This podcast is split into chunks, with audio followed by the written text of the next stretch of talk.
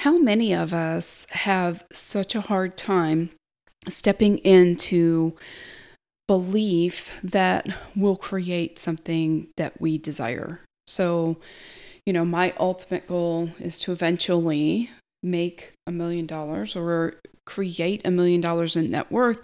And that's actually my mission is also to help a million women uh, directly or indirectly create a million dollars in net worth. And so that's one of the reasons why I work with coaches and specifically women who are equipping and empowering other women to do the great things that they were meant to do in the world.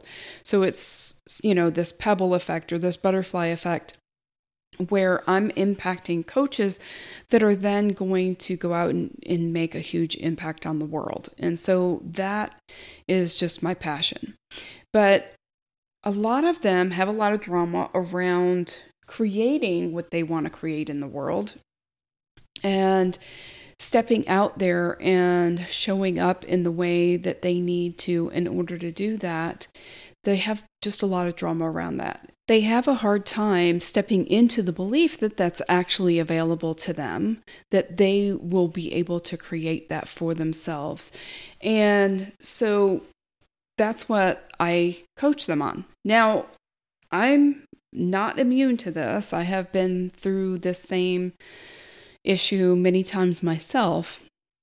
And so the other night I was thinking about this and I happened to think about this uh, and I thought, you know what? I'm going to just Google things that have been invented by accident because there's so many things, you know, that people weren't looking to invent necessarily.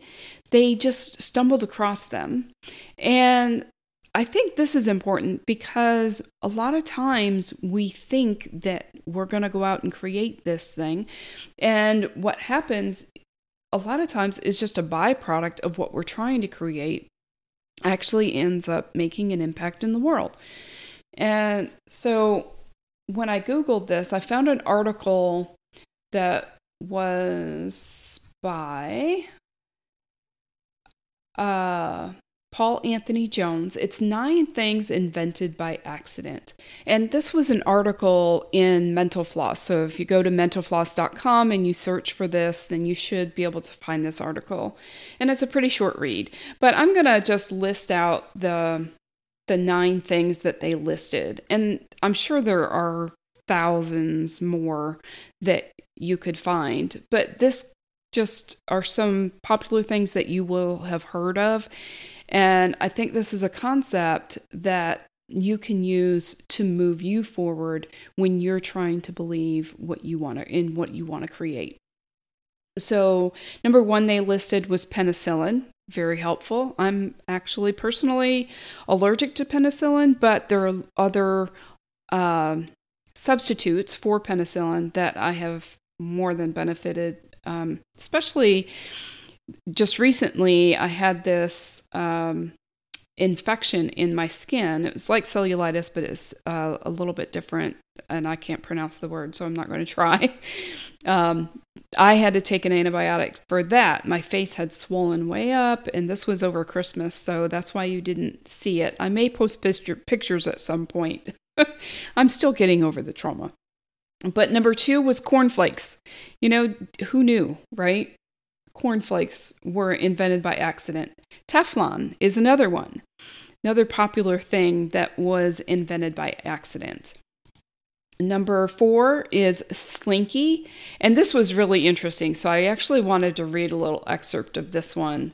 And this was invented in 1945, um, but a couple of years before that, there was a naval engineer that was working at a shipyard and he accidentally knocked a spring. He had been tr- working with this spring, he was trying to modify it um, for some uh, equipment that he was working on, but he knocked it down from a, a high shelf. And what happened was the spring neatly uncoiled itself and stepped its way down from the shelf and onto a pile of books, and then onto a tabletop, and then onto the floor. So he took two the next two years to develop this and the first batch of 400 slinky toys sold out in just 90 minutes according to the article when they were demonstrated in the toy department of a local Gimbels store so i thought that was really interesting number five is silly putty and number six is post it notes. And this I also found pretty interesting. And this was invented in in 1968, or at least the process started in 1968, when a 3M chemist was attempting to create a super strong adhesive.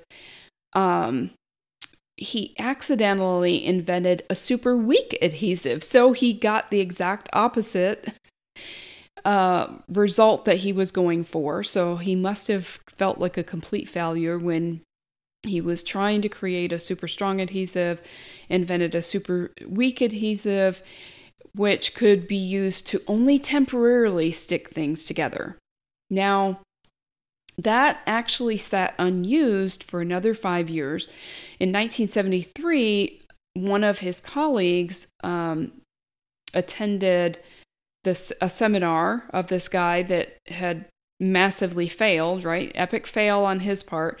And he struck upon the idea that this impermanent adhesive could be used to stick bookmarks into the pages of his hymn book. So after another few years, it, uh, 3M was finally convinced about the sellability of this product, this temporary bookmark, and eventually they came up with a unique design that worked perfectly. It was a thin film of this chemist's uh, failed adhesive that was applied just along one edge of a piece of paper. And they first test market push in 1977 was marketed as press and peel, but that failed. And then the product finally went national as the post it note in 1980. So from 1968 to 1980 is how long it took for this massive fail to actually succeed. So that one was really interesting to me because it took that long. That that was a huge epic fail, but eventually it went quote viral as we know it now as the post-it note and it's still going strong to this day. I just got another pack of post it notes the other day. Now, the next one, number seven, is saccharin. And this was super interesting as well. And this happened in around the late 1800s.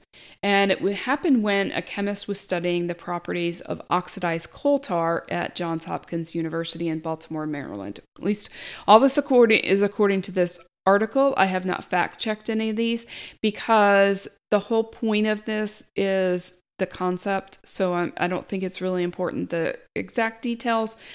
Um, at any rate, if any of this is fabricated, it still serves the purpose that I'm going for. so just so you know. But he um, discovered while eating his evening meal that the food he picked up with his fingers tasted sweeter than normal. And so I guess mentally he traced the sweetening effect back to the chemical he had been working with that day, which I'm not going to try to pronounce. And he noted its idea as a as a potential item that he could mass produce and market under the name of saccharin. And although it was quickly popular, it would take the sugar shortages of two world wars to actually make the discovery truly universal. So that was interesting. It was complete accident that he just happened to notice when he licked his fingers that it was sweet. He figured out that it must have been because of uh, this chemical that he had, you know, residue on his fingers. He was able to trace it back, and voila, he has saccharin, and you know, had we not had that, who knows how many other sugar alternatives or sugar substitutes or other types of sweetener would have been discovered if that originally discover, discovery hadn't been made. So, number eight is the popsicle. And this is um, pretty widely distributed, so I'm not gonna read how that came about. And then number nine on their list was safety glass or or laminated glass, and so this happened when a French chemist knocked a glass beaker from a high shelf in in his laboratory and found that the glass shattered, but it did not like fall all over the floor. It didn't break all over the over the place. And so his sis- assistant had told him that it contained cellulose nitrate, which was a type of clear natural plastic that had le- was in the beaker and had left a film inside the glass inside the beaker. And he filed a patent for his discovery in 1909 and it's been in production ever since. So this is where safety glass or laminated glass comes from. Comes from somebody knocking a beaker over onto the floor and instead of it smashing into bits all over the floor it just kind of all stuck together so that's where we get the the shatterproof glass so the whole point of this is what concepts will you create or discover in your business just by being open to the possibilities, just by noticing the best parts of your biggest failures. What's possible for you that you haven't even considered or imagined yet?